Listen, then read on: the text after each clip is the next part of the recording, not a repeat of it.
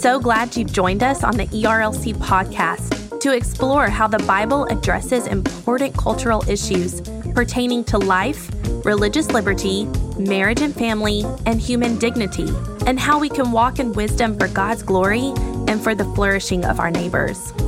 If you're enjoying this podcast and find it helpful, please leave a review wherever you listen. This will help more people find and benefit from what we're learning together. We are grateful for the time you take to join us for these conversations.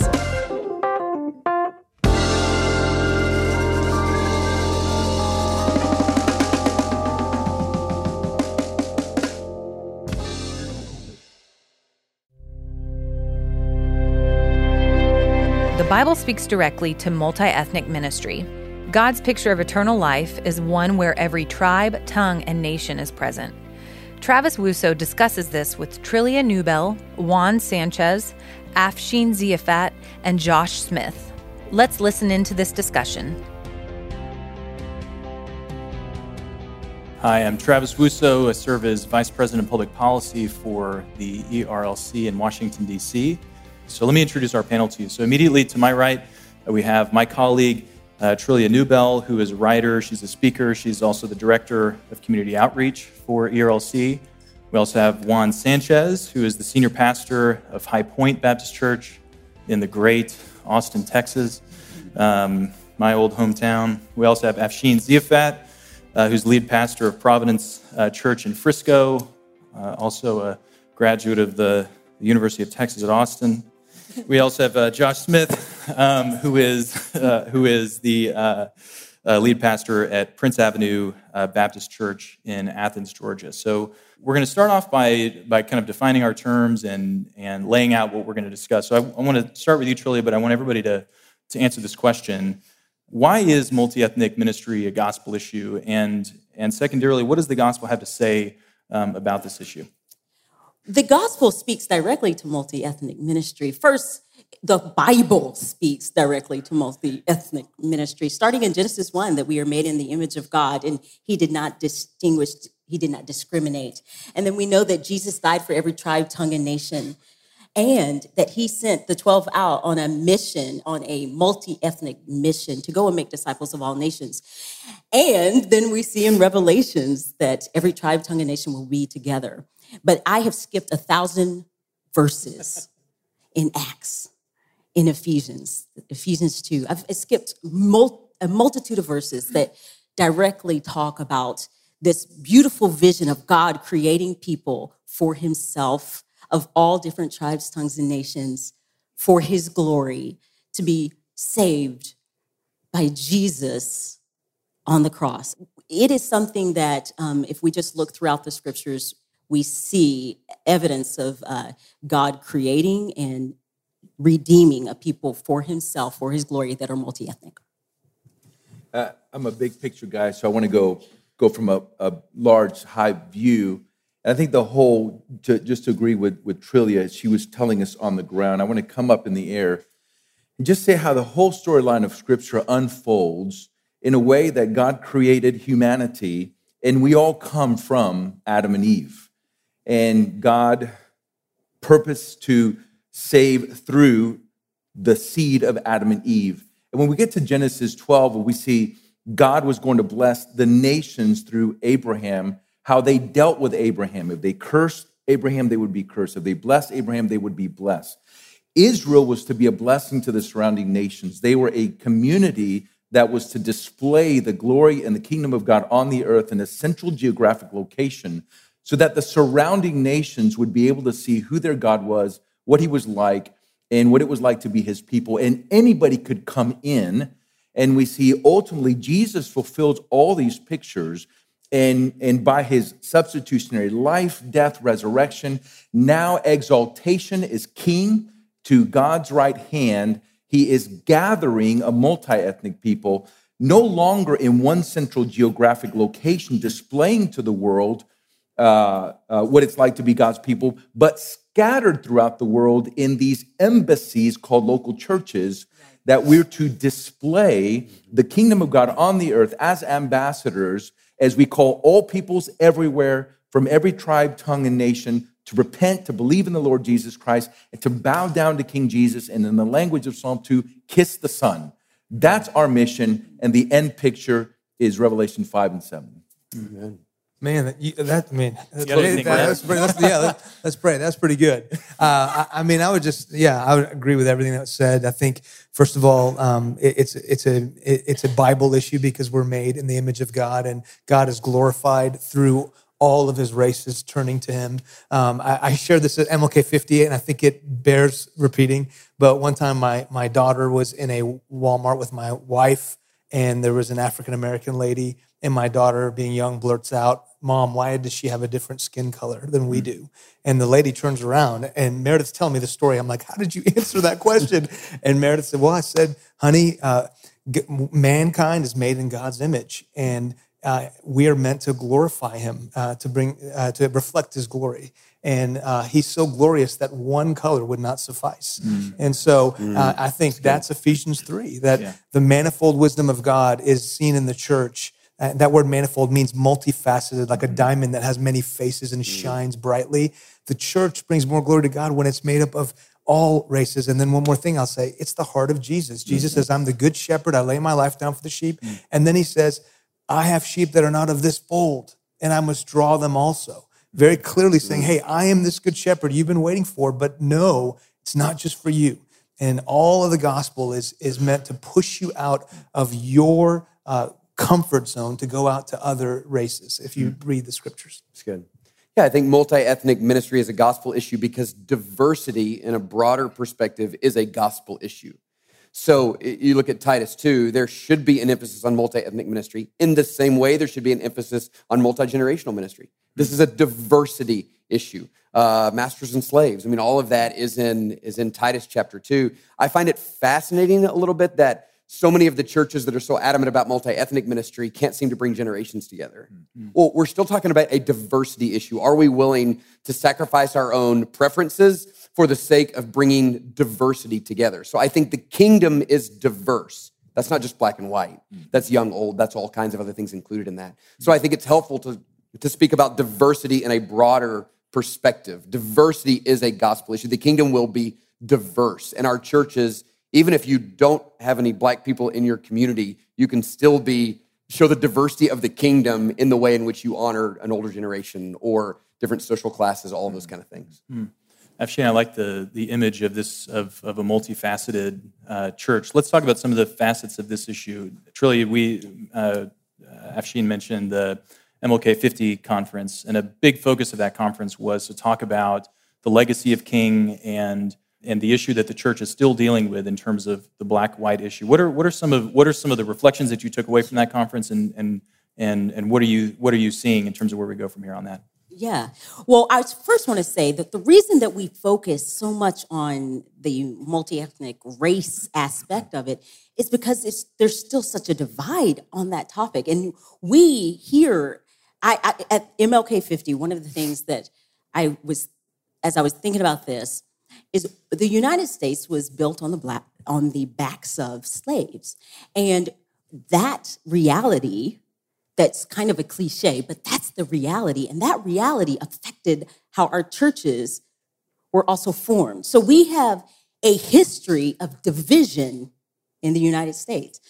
MLK 50 was great because we didn't mince words. We spoke so, it was just an, a time of just deep encouragement, but also deep reflection on how our divide has affected the church.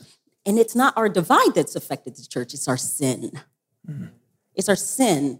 Racism is a sin. I often get asked, well, why are we still talking about race? If you stop talking about race, wouldn't it just get a, go away? You're the re- you're the problem because you keep bringing it up. And I think I, I typically say, well, is there still a problem with hate because of the color of people's skin? Well, then there's a problem that we need to mm. address. Mm. And we're going to address it until Jesus returns. Mm. So with MLK 50, what was great is that we we talked about, and I was encouraged by um, the broad range of both challenge and reflection, and the honest and open discussions. So I can't go through all of it, but we have that resource at erlc.com. And I would just invite you all and at TGC to go to our website and listen, re-listen to those messages. And, and I, I think that's it's just an encouraging and good resource for us, a place to start as we're thinking about not just the theology of race, but that on the ground mission and what it looks like to be the, the church. Hmm. Juan, the fastest growing demographic in the United States is the uh, Latino population. Talk, talk to us a little bit about what that, what that means for mm-hmm. the future of the church in this country. I mean, you're, you are uh, in Texas. How's that shaped your ministry in Texas? Sure. Well, you know, I think Dr. Mohler rightly said that the cultural situations don't, don't really change our mission. They don't really change what we do as a church. Mm. I think the problem has been we haven't been doing that. And so we need to return to what the church is. What does it mean to be the church? And as, as the church, again, back to that image, we're a display people to display, you know, as ambassadors, the kingdom of God on this earth to unbelieving world, proclaiming the message of the gospel. So that should never change. What happens is when the neighborhood begins to change, then we need to think about, well, then how do we fulfill this mission in our immediate context? And so that's where I, I appreciate what John said. You know, w- one of the things is everyone is trying to get into this Spanish ministry. How do we do that? Everyone's asking these questions. I mean, we get this question a lot. And, and really, the question is well, what are you doing right now to reach the population around your church? Yeah, that's right. What are the things that you're doing that you should always be doing, that should always have been doing? And then think about, okay, what are some things that we do when we gather or in our church or in our ministry that without our intention actually exclude people or actually we're, without thinking about it mm-hmm. these are just the things we do that communicates you're not welcome so i think that's probably a helpful way to start and um, you know so so so in our context we're trying to ask these questions so when we sing the lyrics are in english and in spanish mm. uh, we have someone on our staff that helps us think through how do we reach the immediate hispanic population right around our, our, our building, which is a very fast growing population. So I think we have to think like that. And then, secondly, we have to help our people understand we're doing the same thing evangelism, discipleship, the same thing. So, who do you know in your workplace? And in our context, I think, I think what Josh is saying is important. You're working with people that are Hispanic, that are Asian, that are, you know, from, from all over the world. How are you relating to them? How are you having gospel conversations with them? How are you inviting them to a Bible study? So, so this should be the natural, normal progression of ministry in the church. And I believe as we're doing that, it will reflect the community that we're in. And I think that's a better goal than just having a multi ethnic ministry. Right. How can we reflect the community we're in by engaging all our members to do the ministry, to share the gospel, to bring people in, to disciple one another so that our church reflects the community in which we live. Yeah. And it's hard. Language is hard. But I want to say the socioeconomic divide, I think, is yeah. even harder. Right. Mm. So, in terms of reflecting the neighborhood that we're around, there's a, a massive uh, Muslim population in the Dallas area. And Afshin, you you know you are uh, come from a Persian background, Iranian background, also a Muslim background, and it's to some extent this this is not one of the things when we talk about multi-ethnic ministry, we don't usually immediately go there. But it doesn't mean that there's not a racial divide. It doesn't mean there's not racism, animosity. Talk us a little about your own story and and how and how that fits into this discussion as well. Yeah. Yeah, no, you're right. I mean, I'm I'm on the form. I'm the box other, just yeah, to clarify. So, uh, you know, so in fact, I literally I filled out a form like two weeks ago, and it was it was really interesting to me. It was African or it was Caucasian, African American, Hispanic, Asian, and then there was a little disclaimer on the bottom because Iran is in Asia technically. And there's a little disclaimer to make sure you understood Asian means Oriental, like someone from East Asia. So not you, Afshin. And then, and then literally some other race. That's what I was. I was like, all right, so that's what I checked. So anyways, yeah, no, um, I love it. Um, I, I, think, um, yeah, uh, we should have a heart for for all races. And I think what I would add, um, coming from a Muslim background, is I think this is um, all racism is horrible. Um, if, if you uh, see someone as inferior because of skin color, if you you know that's that's horrible. uh, this one might be more a politically charged kind of a racism or maybe a racism by association. Like, man, I see radical Islamic terrorism and here's someone who's got a covering over their head or whatever, and they, they look like they're from that. Are they out to get me? Do they hate America? And so it's kind of, and so I think what I would say to people uh, in America, American Christians, is I think you, you, we have to realize when the, the Muslim world is coming to our backyard. Uh, it's, it's, it's right across the street. It is a, it's, a, it's an enormous opportunity for us um, to, see, to, to, to live out the gospel because they are, especially when, let's say, a, as a terrorist event happens, a, a radical Islamic terrorist event happens, um, they're immediately going to think that they're going to be ostracized or animosity is going to be shown them. Well, what is the gospel? The gospel says, I'm not just an innocent bystander. I'm not just a neutral. I, I'm an enemy of God, and yet God still loved me. Jesus pursued me while I was his enemy. And so, what an opportunity when they are expecting, just by association, for you to treat them differently or treat them with animosity if you actually go out and reach out to them. And, and so I'm speaking from experience. So I came to this country uh, and the Iran hostage crisis hit. Everybody hated people from Iranian, uh, uh, from Iranian background, uh, except for I'm thankful one Christian tutor uh, saw me and saw my family. Didn't see threat, but saw opportunity, and and she poured her life and invested in me. One last thing that just hit me: there's a community not far from here that uh, they were they were putting a they were putting a Islamic cemetery in, in, in that community. And a pastor stood up and said, We've got to put a stop to this because if we allow them to build this, hmm. more Muslims will come to our community.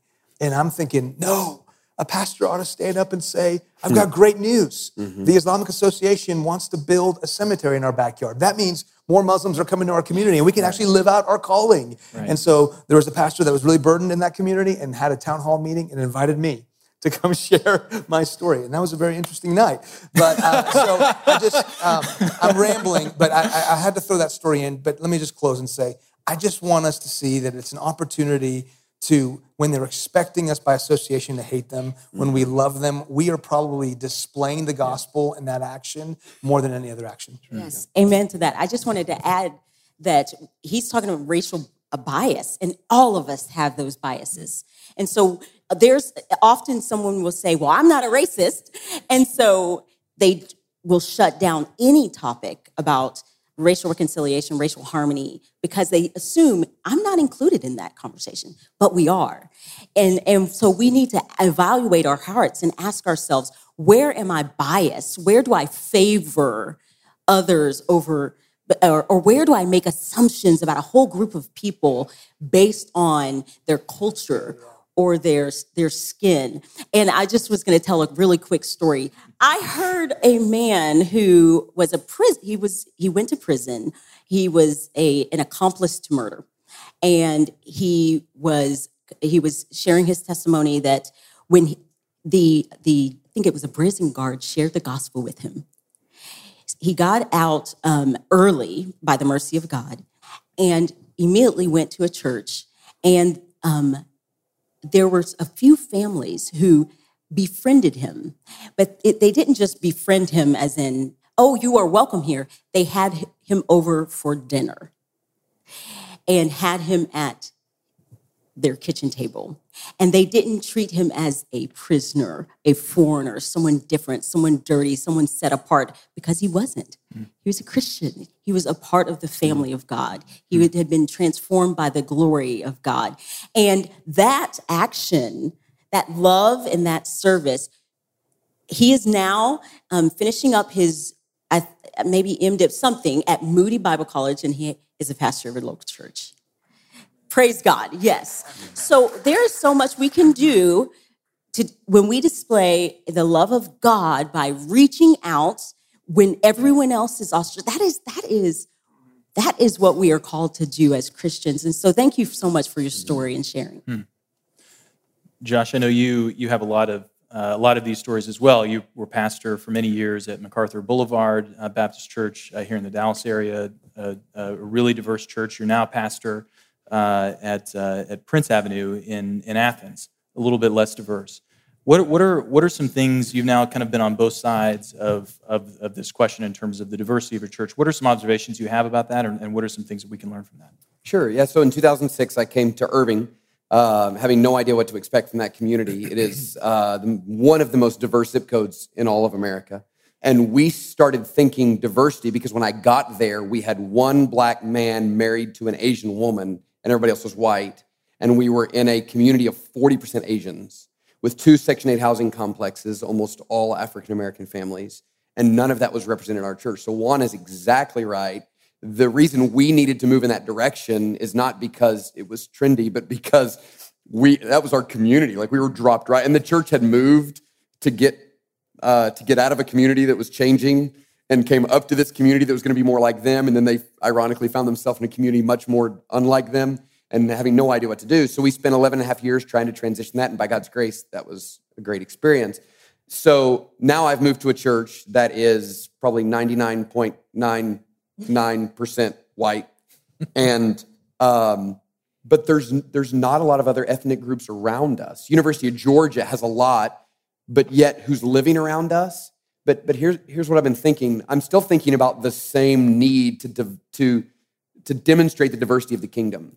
So there's a trailer park across the street from our church, and no one from that trailer park goes to our church. And I'm fairly convinced none of them feel like they're welcome at our church. So what I need to do is not go hire some black staff because that's what you do now but I need to go to the trailer park across the street, which we're doing, in order to make sure there knows there, because there's a massive divide there, massive divide there. And so I, it's the same principles. It's just finding out who's in your community and doing whatever you need to self sacrificially. It's really a lot of Philippians too. I'm going to die to my preferences, my own self, in order to, to help other people feel welcome in our culture. So it's just fascinating. It's the exact same principles uh, and the exact same needs it's just figuring out who's in your community and being willing to go after that to display the broader diversity of the kingdom. Because poor people are going to be in the kingdom too, I think, right? so uh, for churches not to do everything they can to get the poor in their community is this, is the same type of principle. So I'm just, it's interesting to see how the same things we learned are applying in a different context. Mm-hmm. Trillia, you've talked a little bit about um, about racial bias. Of course, we know the many ways that these biases produce injustice in our in our uh, in our communities, in our country. Talk to us a little about how how the multi ethnic church uh, and the multi ethnic nature of the church can speak to these injustices and to speak to the issue of racial justice and racial racial reconciliation more broadly. Yeah, well, I I think it speaks a different word to the world. So the world is divided. The world says that there's no hope. The world says that in order for us to have any um, progress, we have to have policies, which I completely praise God for policies, right? I wouldn't be sitting here right now if there weren't uh, laws that have been changed by the grace of God. But, but the church says that a man died on a cross, bearing the wrath that we all deserve, and tore the veil of hostility broken mm-hmm. down in the body of Christ, and that we are now one new man, unified by this awesome act of a savior. So it speaks a better word because it it's it's a um, it's a it's radical. It's radical that I can be up here with people. We're all very different from very different backgrounds, and yet be called sister. Mm-hmm. Isn't that radical? Yeah, that's great. That there's that there's a doctrine of adoption and that hmm. we're brothers and sisters in Christ. So the multi-ethnic church does it speaks that. It's yeah. it tells the world that there is hope for this because th- there's absolutely no reason that a prisoner or the person who lives in poverty or the African American female and the country white dude from you know somewhere in Tennessee. I'm from Tennessee, so I can say that. I can say that. Um, should be in the same church, yeah, worshiping together. Right. There should be no reason that the older woman is praying with, and I've, i this is a quote that is partly in Dr. Moore's book on a, in Adopted for Life. The pierced, tattooed 20 year old, right? So I think it radically speaks that of the glory of Christ to unify people who are not like themselves. Mm-hmm. And so I, I think it's incredibly important that we think about and think through multi ethnic ministry. And Josh, what you're speaking about so much is James. Is it James 2 or James 5? The sin of partiality. James 2. Yeah. So we don't want to be, that also is incredibly important. We do not want to be, James rebukes mm. the church for being partial to the rich. So we need to be thinking about all of these things because it speaks a better word to the world that is dying, guys. We are dying out there on these topics. Mm-hmm. And we have the absolute best news. We need to be pre- not only preaching the gospel, but walking it out faithfully. If I may jump in, this is that's why. By the way, thank you, um, sister. That was beautiful. that's why I get so frustrated when I hear someone say, um, why are we so much talking about race or talking about you know the dignity of women or whatever mm. social issues or we're talking why, why, just focus on the gospel and and and they want to like pit the gospel against. The, these issues and i just want to say no no no if you have gotten the gospel your heart will go Absolutely. after yes. the disenfranchised the marginalized right. the outcasts yes. that is the gospel i mean so you can't you don't pit those against each other because jesus uh, I mean, in Matthew literally says, this is how you're going to know the difference between the, the sheep and the goats. The sheep will be the ones who, when you saw me, you you you clothed me when I was naked. You you welcomed me when I was a stranger. When did we do that to you, Lord? Well, when you did it to the least of these. Yeah. Mm. I mean, so Jesus is trying to say. Uh, so I say, if, if you if you are, don't have a heart to speak into these issues, then I'm, I, I don't know if you really got the gospel because right. the gospel right. should motivate you to. So I think every church has deep in their DNA a group of people they don't want to see more of. right? Like there's a group of people who don't want more Muslims to come into their church or community. They don't want more poor people coming into their community. They don't want more black people coming into their community. And I think the reason it's not enough to just say, well, we're just gonna be all about the gospel is because whatever that group is that you don't want in your community is the group that the pastor has to talk about and say, no, no, we're going to specifically overtly go after that group and bring them into the church. Right. Like they, because if, if the community knows you don't want that group of people in. So, I mean, the Islamic Center of Irving was building a building next door to our church at MacArthur Boulevard, same thing you said. And we had people saying we need to gather together and prayer walk and pray against it, that in the name of Jesus Christ, they wouldn't come in here. And we're kind of saying the opposite. We're saying, no, this is great. Like, bring them in. But we have to identify as church leaders what group is it that our church doesn't like? Because there, there is a group that your church doesn't like, and specifically speak to that and call it out and call us to repentance for that. Right. Part, part of what you're talking about is, is developing and raising up, shepherding your people, but also raising and developing up leaders. Juan, Juan I'm hoping you could talk to us a little bit about some of the lessons that you've learned in terms of raising up leaders and, and how, that, uh, how that can help us to build a more, uh, a more multifaceted ethnic church. Yeah. First of all, let me say that what the gospel does, it doesn't merely bring diversity. The world wants diversity. Mm. So our goal is not multi ethnic churches. Our goal is churches that reflect the unified diversity, the unified diversity of the gospel. Mm. Because what the gospel does is it unifies the diverse ethnicities. So the world will celebrate diversity. We celebrate a unified diversity. So the, the brothers and sisters coming to the Lord's table together. And if we're doing our, our faithful ministry of sharing the gospel, reflecting our community, then I would just say three things. Number one, evangelism. Our regular mm. ministry of evangelism should be going out to, to reach all peoples. Mm-hmm. That brings us to number two, which is discipleship. So we should have cultures of discipleship where we are seeing everyone grow closer to reflecting the image of Christ. That's what for Ephesians 4 is talking about. The pastors are teaching that word is being received, is being reverberated throughout the congregation. Everyone's doing their part, building up the church. So that should be the normal life of the church. Diversity should be growing that, at least reflecting our community. Mm-hmm. The, the piece that, that, that I would add is we've come up with a leadership formula that helps us identify leaders in the church, and it's C plus C plus C plus C over T equals C. And that is character, which is the very first thing that scripture emphasizes in leadership, Uh, number two, conviction. What, what are your convictions doctrinally, theologically? How do you apply those convictions into your life and culture, family, so on and so forth? And then care, which is important in Scripture, 1 Peter 5. How do you love and care for the church? And then only fourthly, competency. That's usually what people go to first. Hey, can this guy preach or can that person teach? Those observed over time. So we observe those over time and that's what equals credibility.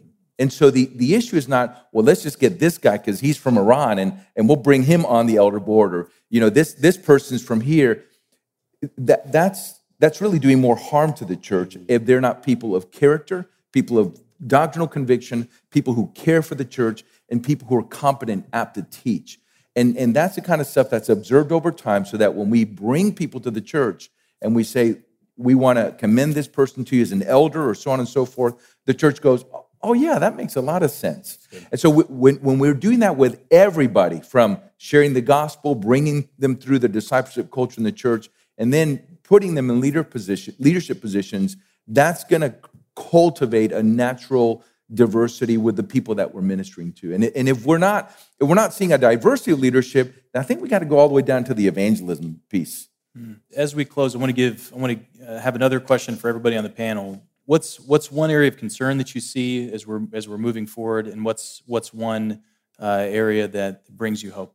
Um, one area of concern is just we have a lot further to go. So as I've I've seen over the couple last couple of years, and as I've seen even after MLK 50, lots of encouragement, but we still have a ways to go. The hope is is that we know Jesus Christ. Mm. And so we have our only hope. And we don't have to wait. We can work now and we know the end. We already know the end of the story, guys. So we can have hope as we work today. Hmm.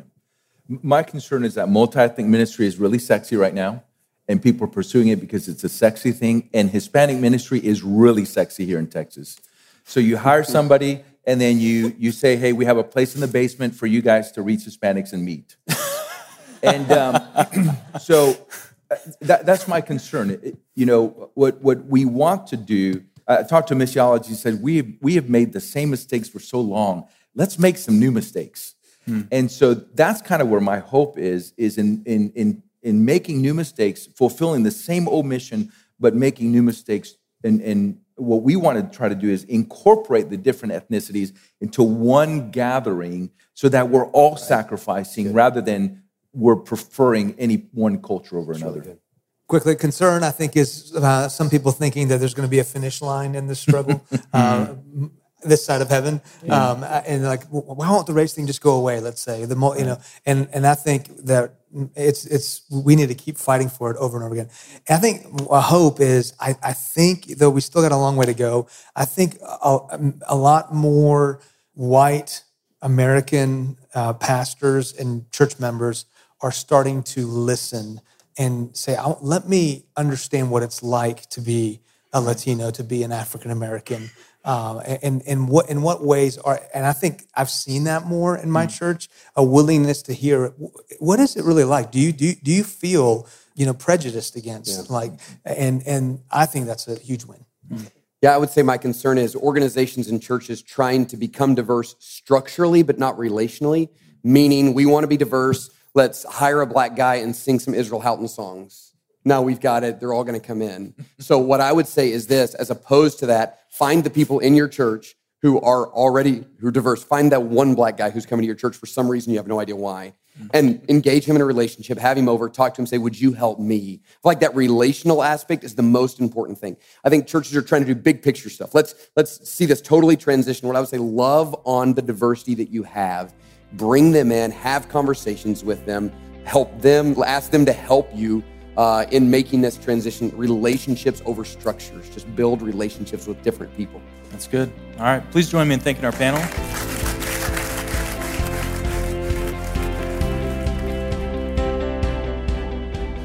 Thanks for tuning in to the ERLC podcast.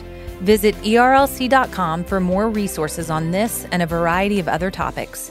And join us next week as we hear about adoption and foster care, special needs, and mental health.